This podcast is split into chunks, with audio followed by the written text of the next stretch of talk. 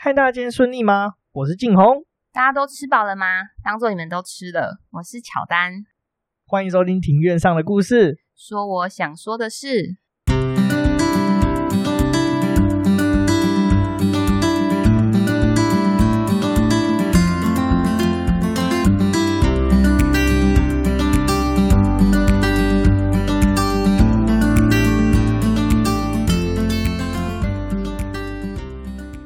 这里是一个喜欢故事的市井小民所开的 podcast。这里有历史，有书籍，有电影，有风土，还有那些你没注意到的事。因为知道的故事太少，所以就来读故事、讲故事，在这里扩散你我的故事小宇宙，还有那些故事所延伸的观点。那照道理来说，我们要感谢 First Story，shout out First Story。本节目透过 First Story Studio 上传，感谢 First Story 提供技术软硬体支援，让我们放心集中精神的制作 Podcast。First Story 是一间提供 Podcast 各项服务的公司，并同时提供网页版与 App 版的服务。你可以在上面找到任何想要听的节目。最重要的是，提供 Podcast Hosting 的业务，现正、限时、终身免费中。服务内容包括 Podcast 的出生到终老，不管是上架还是 Donate，还有后台数据，通通一次帮你搞定哦。如果你对 Podcast 也有兴趣的话，欢迎在 Google Play 商店、Apple App Store 下载 First Story App，了解更多详情。那我们先要进入今天的正题，那我们要先来说说的是为什么有这一集。没错，大家看到封面就想说张学良在台湾被软禁，原来张学良在被台湾被软禁哦。对啊，而且还蛮长，算是蛮长一段时间的。对，我们其实会知道这件事情，是因为我们最近去了新竹的五峰五峰乡的清泉部落，那边有一个有一处就是张学良被囚禁的场所。那这个地方的话，它是一幢漂亮的日式风格木屋，当地的环境清幽。那也不用怕热，因为窗户很多，很凉爽。那所以才引，所以才引起我对于这位算是近代的历史人物感到兴趣。那我的话，我本来就对张学良其实很有兴趣嘛，因为他其实那个时候就是在历史的风尖浪口，而且他很有 guts，他绑架了当时的算是大人物，就是中国的一个大人物，就是蒋中正、蒋开穴先生。所以我对他这个很有 guts 的行为，我就其实我。一直都有陆陆续续在看一些张学良的东西哦，所以说不是因为他长得帅，是因为他很有 guts。对，他很有 guts，他长得是真的也蛮帅的啊。你知道他有一个称号吗？就是他是民国四公子啊，这个我知道。然后其实网络上有各式各样的版本，有很多版本的民国四大公子，那每个版本都有他。对，每个版本都有他，就是民间有那种 N 个版本，但是所有的版本都有他。好。那所以这就是为什么我会有讲要这一想要来讲这集，就是张学良其实当时西安事变之后，他是有来到台湾的哦。来到台湾哦，那我们就要来好好聊聊这一集啦。对，没错。那为了担心说各位听众还是不太清楚张学良到底是谁，我们来简介一下张学良。你对张学良有什么印象？我对他的印象就是存在历史课本上面的西安事变。那其实我对他的爸爸也蛮有印象的。那他爸爸是民国奉系军阀首领张作霖，那人称东北王老帅。那老帅的话是什么意思呢？老帅是什么？是是，他就是很老的元帅啊？呃，不是，他是大元帅的意思。哦，原来是这样，不是又老又帅。呃，不是，很冷。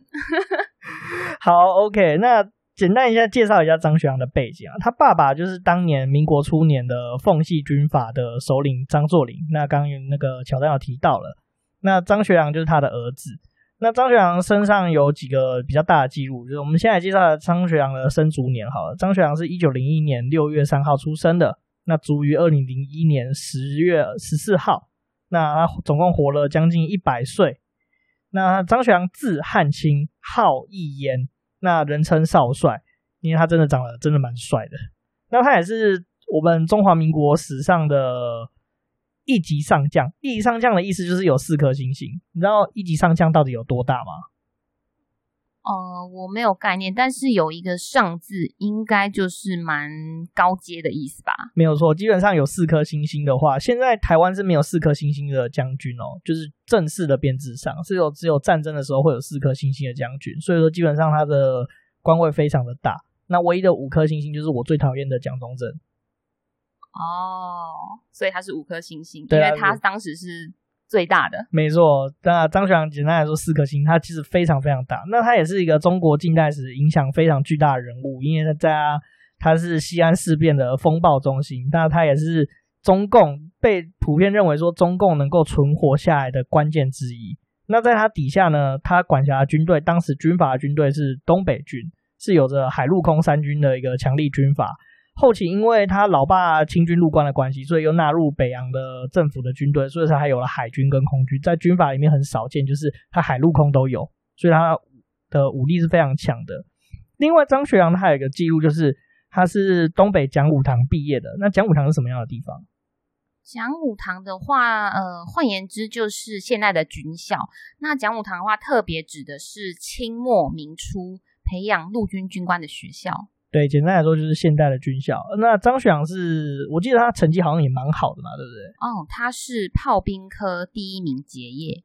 这个炮兵我就可以来讲一下。基本上，呃，陆军有分三个主要的武装部队，就是步军、步步兵跟炮兵，还有装甲兵，简称步炮装。那基本上最聪明的人都会去炮兵兵科，因为炮兵要很多复杂计算。所以说，因为毕竟本人也是炮兵出身的。所以当然是要嚣张一下自己是炮兵的事情啊，老林卖瓜。对，就基本上就是炮兵就是陆军之首啦。那他人生中其实发生了很多个转捩点。首先第一个事件就是孤黄屯事件。黄姑屯事件，我又讲错了。你怎么常常这样？我也不知道。呃，搞不好这是我们节目的特色啊。嗯，好吧，那你请继续。OK，那黄姑屯这个事件的话，其实就是他当时的老爸在。他当时老爸其实已经入关了，那他从北京这个地方要回到现在的这个奉天，这个呃以前的奉天啊，就现在的辽宁这个地方的时候，经过他他列他坐火车经过，那在这个孤黄屯这个地方呢，啊我讲错了，是黄姑屯，就是在黄姑屯这个地方的时候，被人家预设埋的火药给炸死，那张作霖就这样子被炸死了。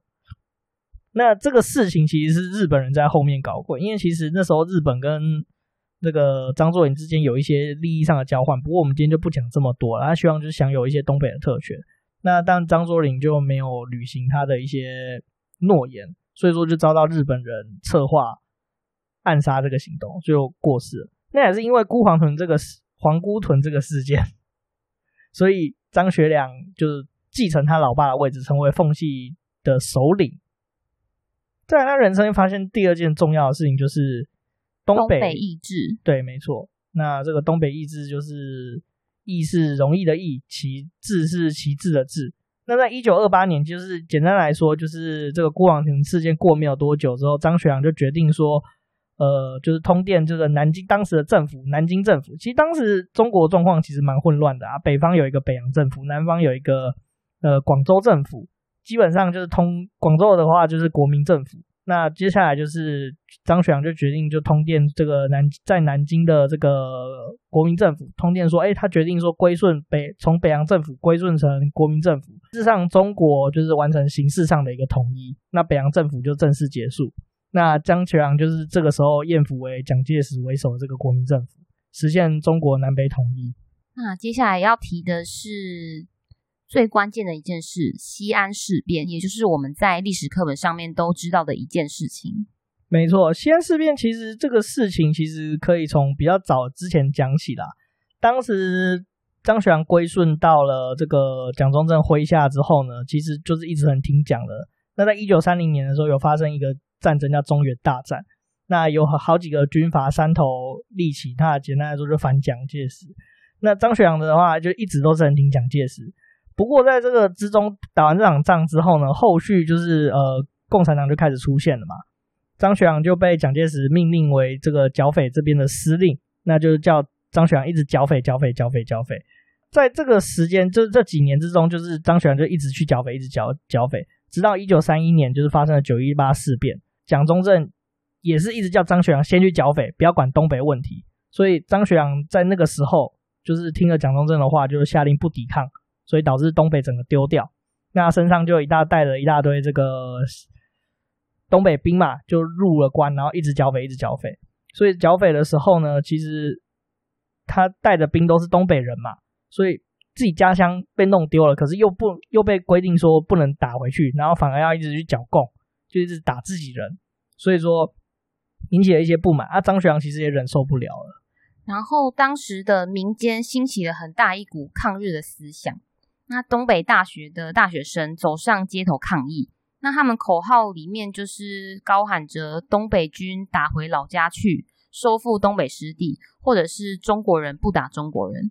那这句话应该很耳熟，因为它有出现在习近平发表的《告台湾同胞书》里面。所以这个其实就你看，这个这个手法其实跟那么多年以前其实没有共产党的手法，其实跟这么多年以前其实根本就没什么差别，对不对？对啊，就是好像都是用类似的方式。对啊，那总而言之，我们讲一下西安事变的这个概略。简单来说，就是张学良就一直来剿共嘛。那张也希望说，因为他手下都带的是东北人、东北军，当然是希望可以赶快打回家，赶快抗日比较重要。因为日本人占领了东北嘛。但是劝说了很多次都没有用，坚持要打共产党。所以张学良就跟所谓的就是当时的他的副官杨虎城这边策划西安事变，那希望。蒋中正可以尊重一下这个民意的发生，然后也可以改组政府，这是他们主要的目的。没错，那最后这件事情大家也都知道了嘛，就是西安事变是有成功的。那蒋中正那时候也同意说，就先停止剿匪，那先去集中火力，就是讨伐日本人。那不过也是因为这样子的事情，张学良后续其实也是有被判刑的，因为毕竟他这个基本上就是忤逆所谓的元首，那他就从。就此就从历史的舞台上就消失了，所以现在要开始提到他被软禁的后半生了吗？没错，那我们聊聊这个张学良后半生的事情。其实基本上他在西安事变之后就被判了刑嘛，就接下来就被软禁了。那他在一九三六年的时候，国民政府就对他做了判刑。那最后判决的结果就是基本上就是判十年的徒刑，褫夺公权。罪名的话就是张学良手谋活党，对上官。暴行胁迫，所以就被判刑了。不过在隔年一九三七年一月三号的时候，那个时候的行政院长孔祥熙，那他其实也是历史上一个很有名的一个人啊。他基本上跟宋家三姐妹有点关系。那他自己本身的话是号称是孔家后人。哦，是孔子的孔吗？对，没错，就是孔子的孔。那应该很好学。对，我我对他的印象是贪污啦。对，不要提太多。不过今天重点不是他。那不过他做了一件事，就是他请求去特赦张学良。后来在一月四号的时候，也就是隔天，这个林森，林森这个很有，这个大家应该很熟吧？就好像有听过。你知道林森北路吗？林森北路嘛，林森八楼。对，就是那个林森。那他就召开了国民政府的会议，那决定对张特赦。那张学良的十年徒刑就予以赦，就赦免了，但是必须要交付。军事委员会严加管束，简单来说就是软禁啦。哦，所以他们指的软呃管管束就是软禁的意思。没错，就是软禁。所以张学良的后半生就是在不断的被在大陆各地，接下来就是软禁。那直到一九四六年十一月十一号，张学良跟他时任的另一半就是赵一荻被送到这个台北松山机场，那在台湾持续软禁，一直到一九九零年为止。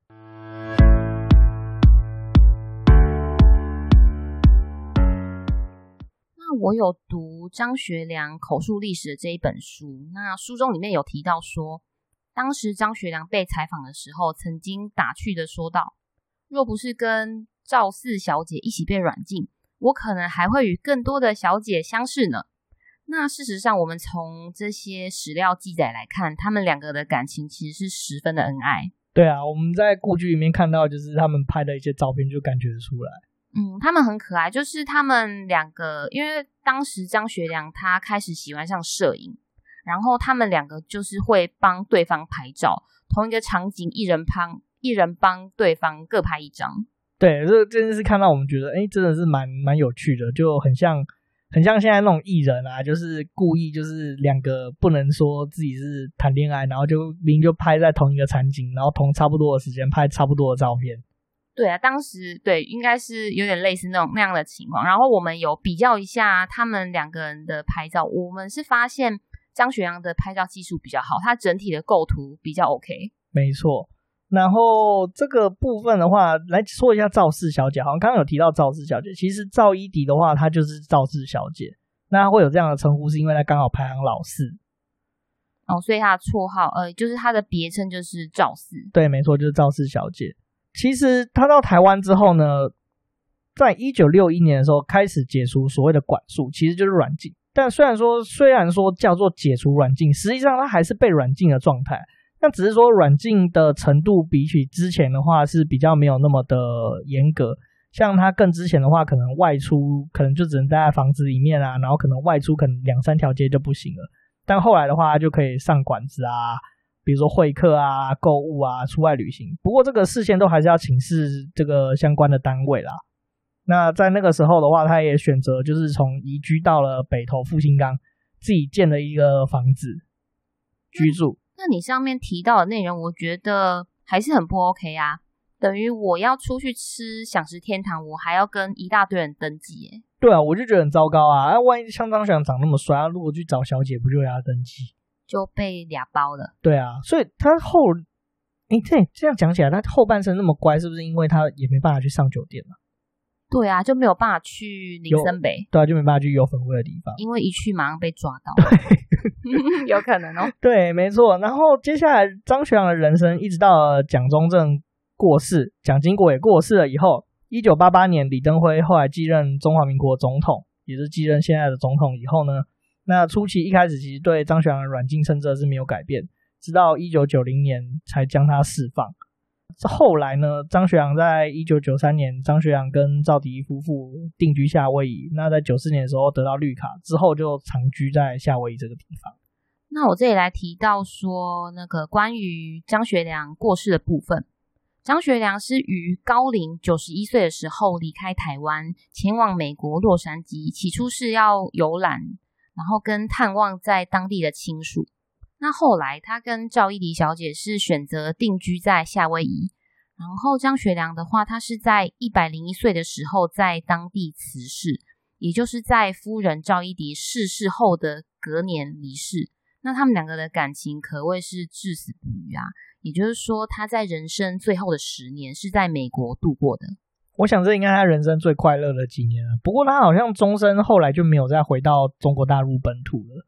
对啊，他其实都没有回去。那他本人对于没有办法回去中国这件事情，也没有多加的琢磨。那我觉得他应该心里面也是藏着蛮多的想法的吧。我也是这么觉得，虽然是有点可惜，不过这个人的人生基本上在西安事变之后就没了。我觉得也是蛮辛苦的。不过他也活了很久，他活了一百零一岁嘛。那你看他的气比蒋中正，那比蒋蒋经国还要长。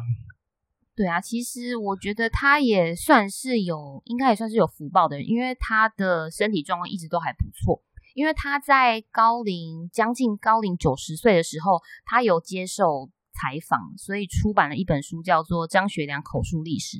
那这一本书里面的内容就是蛮完整、详实的记载一些他的记忆。那表示说，张学良他本人在高龄九十岁的时候，都还保有着清晰的思考逻辑，然后。表达方面也都没有问题，所以我们才会推测说他的身体其实是都还蛮算蛮硬朗的。对啊，不过你觉得这本书好看吗？我觉得可能比较不符合我的胃口吧。那我觉得说还是让大家自己去读会比较好。好，那接下来就要进入我们今天标题讲到的重点。到底张学良既然他被软禁在台湾，他到底被软禁在哪些地方啊？你知道他被软禁在哪里吗？我知道，一共有四个地方。那我先讲一下是哪哪四个地方。好，那我先讲的是第诶，先提到是在发大财的城市高雄。看起来张学良好像也喜欢发大财啊。嗯，他是先知。他在高雄的话，他有两处，一处的话是高雄的寿山，然后名为小白宫，然后还有在高雄的西子湾。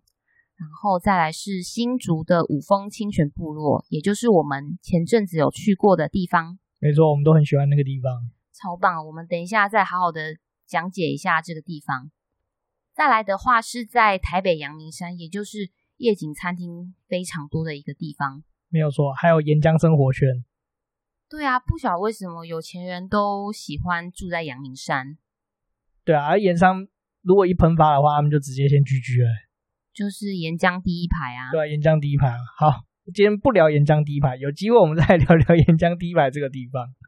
好，我们现在聊，再来谈谈说，哎，这他虽然说有住过这几个地方，那他到底住多久呢？从哪边，从哪时候住到哪时候？其实刚来到台湾的时候，张学良就住在清泉部落，而且他其实很可怕哦，他一到台湾，马上隔天就被送到五峰清泉部落这个地方。不过他在五峰清泉部落住了一阵子之后，住了好几年之后，在一九四九年二月的时候，又被迁居到这个高雄寿山的小白宫。那他这边住了一年的时间，到一九五零年一月才搬离，又搬回了清泉部落。那他在清泉部落后续又住到了一九五七年的十月，才又才又搬到了这个高雄西子湾。那在张学良生前，你知道他认为说他最喜欢住的地方是哪里？他最喜欢住在发大财的城市高雄，他果然是先知啊！他觉得那也是他最算是在台湾最快乐的一段时光。没有错。那他在高雄西子湾住到一九五九年之后呢，他就迁到了台北的阳明山。那我们先来讲讲说他的几个故居好了。我们先来讲他在寿山的这个小白宫故居，那是。呃，他两度被在关押在高雄的时候，其实都有住在这个地方哦。那这个高雄小白宫其实是寿山的小白宫，其实是没有办法参观的，因为它现在是在军事的现在的寿山的军事管制区里面的寿山靶场里面。那这栋建筑物的话，其实它是两层楼的白色日式建筑，那由军队来进驻跟维护。现在的话，大家都俗称这个叫小白宫。那到今天也是保有说这个大致上的外观啊。这个部分的话，其实是，呃，这个部分其实最一开始其实是高雄的，在日治时代的话是高雄南部的两座高尔夫球场之一，那是由这个泽下吉彦所设计的。那他其实日本造园界的先驱，也是一个庭院造景大师，他曾经设计过明治神宫哦。张学良起居这个地方的这个小白宫的话，其实就是球场南侧的这个军官俱乐部。不过到战后。陆军后来接手这个地方之后呢，就由陆战队接替，那管手就是接管这个寿山要塞。那球场的话，现在不复存了，变成寿山靶场。不也因为这个白色的外观，所以被称作小白宫。再来讲讲西子湾的这个故居好了，西子湾故居资料也很少啊。那我查到的资料是写说，其实它其实就是后来的这个西子湾蒋公的行馆，那现在是中山大学的西湾艺廊。在这个之前，我们这高雄的部分就差不多就是这样子。你知道他在阳明山的故居在哪里吗？嗯，阳明山的故居的话，就是少帅禅园。其实不算正确。为什么？因为老实说，少帅禅园他在阳明山上面，他应该说他不是住在阳明山，他是住在阳明山复兴附近的复兴岗。那这个地方是他私人的宅邸。那少帅残垣这个地方的话，是日本时代的这个新高温泉，那被当做日本神风特攻队出战前夕的这个慰安处所。那张学良只是暂住在这边大概一年左右的时间，因为他的家还没盖好。哦，所以就有点像是我的房子要都更，然后我只是暂时找一个地方来住吗？没错，大概就是这个意思。但是它也是因为它算不是算私人场所，所以说后来它就有营业开放，就变成现在的少帅产园。然后它里面可以泡汤跟吃饭嘛，对不对？嗯，对，它其实是一个可以去泡温泉的地方，也蛮推荐大家去的。对啊，感觉蛮多网美都有去嘛，对不对？嗯，可以算是一个完美点啊，我认为。对啊，下次我们继续看好了。好啊，走。要那那要等那个秋天吧，因为现在夏天真的是太热了。对啊，泡完会中暑，泡完那边会融化。所以其实老实说，其实他在台北的故居是一个私人宅邸，那他是也是他自己出钱盖的。后来他这个房子盖好之后呢，呃，产权就是属于张家人的。那张家人到了美国之后，就出售了这个宅子。那这个宅子的话，它后来也有被政府给登录成历史建筑物，所以说大家也不用担心说到时候会古迹自燃的问题。即使它产权是私人的状况下，好，那在台北故居这部分也讲的差不多，终于要来到我们今天重头戏，它在五峰清泉部落的故居。这个地方我很喜欢，但是这个地方其实真的是蛮遥远的，因为我们那时候从新竹交流道下来之后，还要再开一个多小时的车程才有办法到达这个地方。没错，真的是超级远，远到爆。在开的时候，我真的是可以感受到那个蒋开穴这个满满的恶意。对啊，因为那个山路其实就是又长又弯又大条。而且我们那时候去的时候，不是还遇到那个在铺路吗？对啊，在铺柏油。那我就想，当时如果说铺柏油还没有铺好，那我觉得当时的路程一定是很艰辛。对啊，就是越想越觉得说蒋中正真的是超过分的。就是他当时软禁了另外一个将军孙立人，就没有那么过分。他把他安排在台中的市区软禁，然后把张学良关在这种刷钉的扣背的所在，清霜哪来？真的是真的是超坏的。这个五峰清泉的地方，它以前是叫做井上温泉，是日治时代警察温泉疗养所。那清泉温泉是在日治时期，一九一三年由驻地的日本警员发现，然后再加以开发，旧名叫做井上温泉。没错，这个井上温泉就是日本人开发的。那他这边这个疗养所的这个房子，就是张学良的故居。不过呢，很不幸的，这个故居其实在一九六三年的时候，因为一个格勒里台风的侵袭的关系，所以说被整个被冲毁毁坏，而且受到因为这个地方后来就成为了这个土石流敏感区，所以没办法原地重建。因此，这个新竹县的政府其实在这个对面，简单来说，原本故居清泉大桥的这个北侧，再重新依照当时的相片重新盖了这个故居。不过呢，呃，在二零一四年的时候，呃，对原本故居的位置原本是土石流敏感区，没办法盖嘛，但是许可通过了，于是他们又决定在原处再重建这个张学良的故居。原本后来在原本故居改建的那个重盖的地方呢，就改建成原住民族馆。所以其实说看起来你会看到两栋长得完全一模一样的日治房子，不过一个是原住民馆，一个是故居。那现在的故居就是。当年被土石流冲毁的这个位置，再重新盖成的。那我们进去参观的时候，有一位原住民大叔，他就是住张学良故居的导览员。那他很热情的介绍，就蛮推荐大家进去听他讲解，因为他故事讲的很详细，也很精彩。我觉得他应该也可以考虑当 podcaster。对啊，而且那个大叔真的蛮热情的。那园区里面其实也是很真实的还原当时的情况，那也摆了很多的旧相片啊，还有一些文物跟一些张学良被监视的一些档案在里面。对呀、然后我们再来的话就要推荐关于清泉部落的这个旅游行程。那我们会先讲到的是广场头目广场的部分。那头目广场的话，里面真的是很多。便宜又好吃的东西，那我个人要私心推荐的就是小米甜甜圈。小米甜甜圈的话，是不是你爱的那种口味？对啊，超喜欢。它那小米甜甜圈超好吃的，超级好吃。而且我爸，我爸是不喜欢吃甜食的人，他就看到我买了三个小米甜甜圈，他就不知道为什么发什么事情，说我怎么有那么好吃的甜甜圈，然后还买。我觉得根本就是屌打那种国外那种两光那种什么什么 crispy 什么还是什么 Mr. Donut 那种甜。你要帮人家马赛克，你不能这样讲人家的全名。我等下把它上一条海苔。好，没问题。然后再来的话，我也要推荐，就是我们讲的小米甜甜圈。那它的右手边，我真的忘记它的店名了。其实我也忘记了，但是它的那个料理真的是便宜又好吃。那讲一个有趣，就是我们那时候点了一道菜叫做苦花鱼，苦瓜的苦，苦花鱼。然后我们点了之后，我记得才好像三百五十元，然后有两条又肥又大鱼。然后隔壁桌一看我们点之后，然后也跟着说：“哎，你们这是什么？我也要来一份。”对，没错，我们就直接帮那个原住民再多推广一份那个苦瓜。这料理真的很实在的，而且很便宜。我们那时候四个人好像吃了不到一千块吧，然后吃的超饱的。嗯、而且它里面的不管是它那间店，其实做的就是原住民料理，而且它还有兼卖马高香肠，它的马高香肠也超好吃。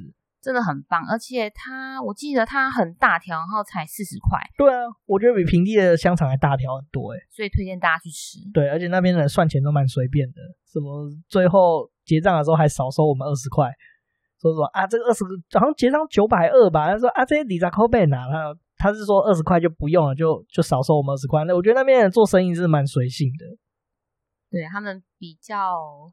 他们也是很热情，可能也觉得说我们有帮他推销了一道苦花鱼吧，我想。对啊，我也是这么觉得。就是那边人做生意也蛮有趣的，就是你去到那边就会觉得一个很舒服的氛围啊。那除了这个头目广场东西很好吃以外，其实还有其他地方我也觉得蛮不错的，像三毛故居。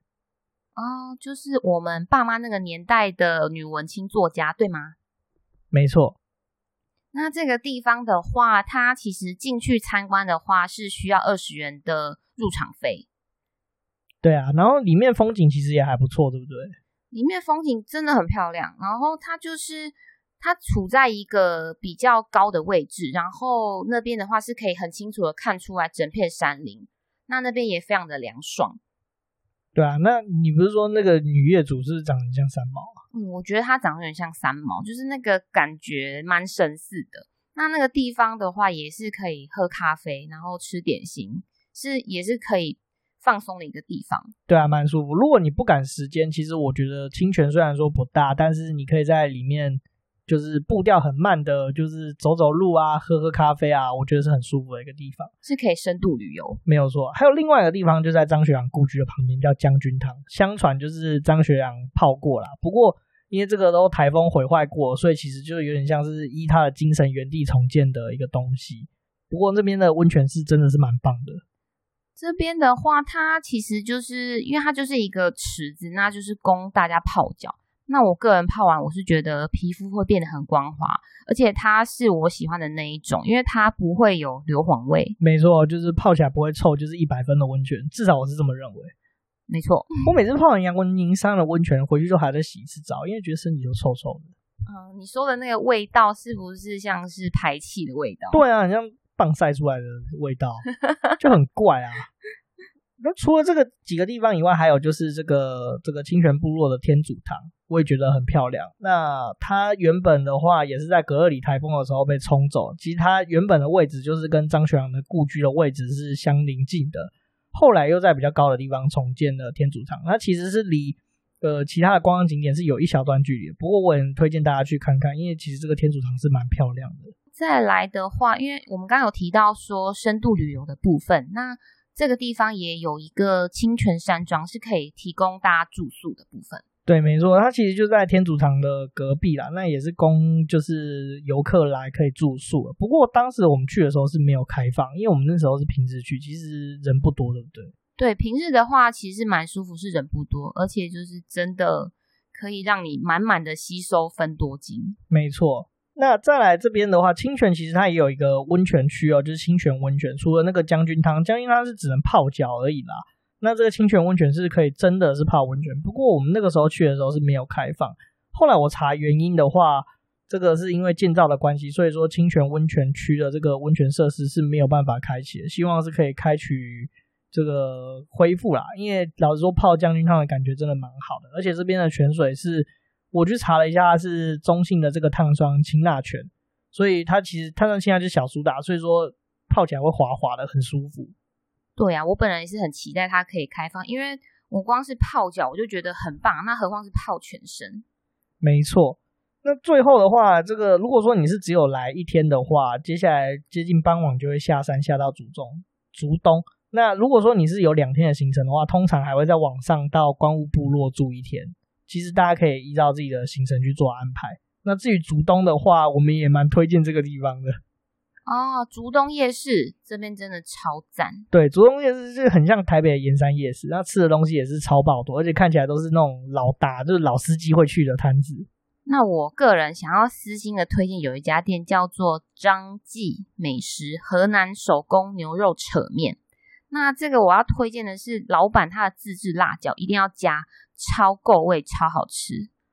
对，而且他还有卖麻糬。其实这个张姐她是大陆人，那她应该是嫁来台湾吧，我也不是很清楚。那简单来说，她一开始是卖麻糬，后来他的朋友吃了他自己大陆的那个手工扯面之后，发现说他手艺很好，为什么不出来开店？后来就跑出来开店了。那确实他的东西真的很美味，尤其他的那个牛肉，他那个牛肉超入味、超香、超好吃。他的辣椒也是一绝，他的麻糬也超赞的，风味非常的足够。对，总之呢，竹东夜市这一带有非常多好吃的东西可以供大家来发掘。没有错，这是非常适合一日游的一个景点啦。就是早上到这个地方走一走、看一看，下午下山到竹东吃东西，再晚上回家，这是非常棒的一件事情。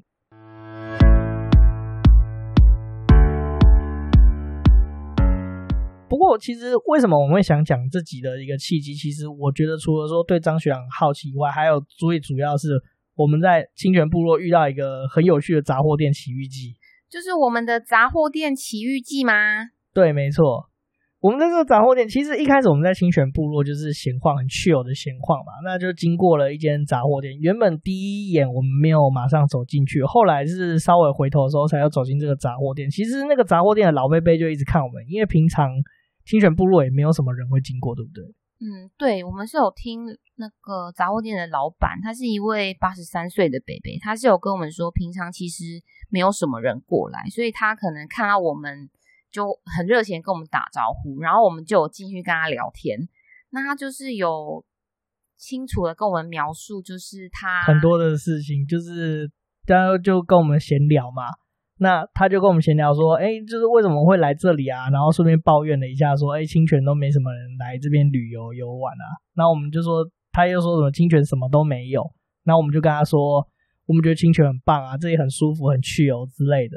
那这个老贝贝是一个原住民，而且他看起来好像有点混血，对不对？嗯，我觉得他有点像美国人的混血，但是。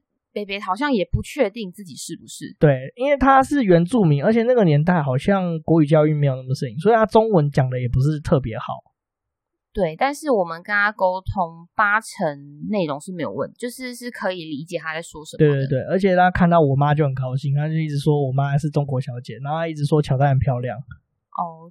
诶、欸，这我就不好意思。但是因为静红的妈妈比较高，大概一百七十公分左右，然后那北北就说：“哇，这是中国小姐的身材。”对，就是一个非常健谈的老贝贝啊。那我们就跟他聊了一下天啊，就聊一下侵权的情况啊，还有以前是什么样子。后来我们不知道怎么聊的，聊到最后说：“哎、欸，你有没有看过张学良？”他俩真的有回答哎、欸。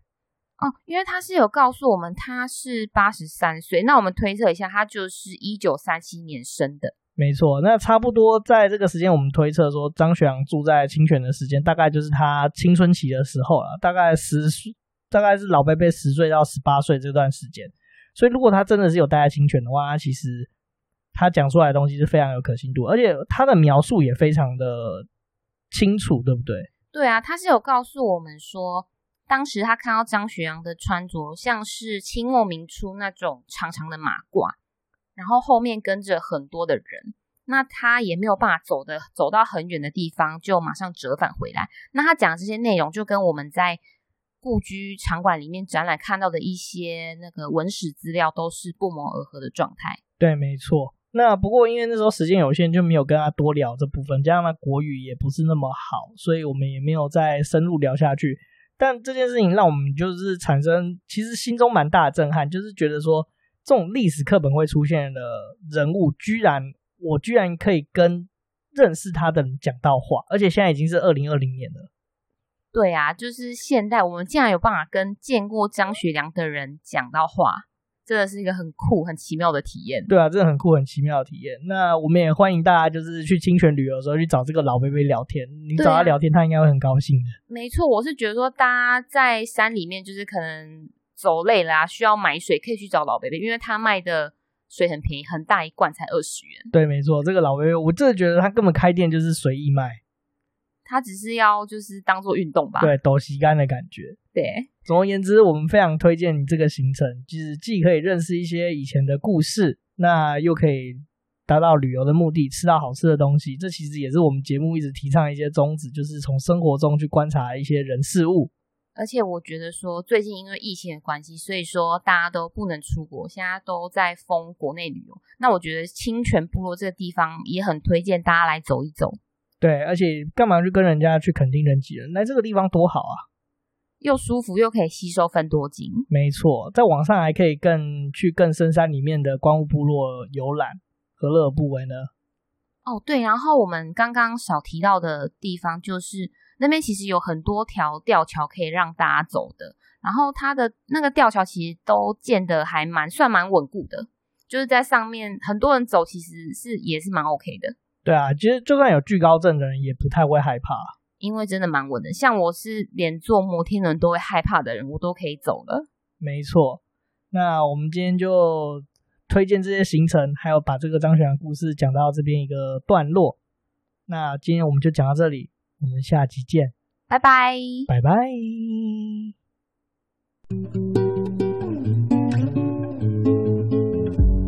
非常感谢你的收听，谢谢你用声音认识我们，也谢谢你听到这里。如果你喜欢这集节目或有任何的想法，请在 Apple Podcast、Spotify、First Story、Google Podcast 留下你的评论及评分，我们很需要你们宝贵的意见。也谢谢我们好朋友 First Story 的技术支援，你也能利用节目下方 Show Note 连接直接留言给我。最近我们还开通 First Story 的新功能，语音留言，你也可以直接透过语音留言给我们。我们会都会听哦，或者你也可以在 Instagram 上面找到我。我们的 Instagram 账号是 Story on the Yard，S T O R Y O N T H E Y A R D，S T O R Y O N T H E Y A R D。或者你也可以在听 Instagram 上面搜寻庭院上的故事。再一次感谢您的收听，我们下次见，拜拜，拜拜。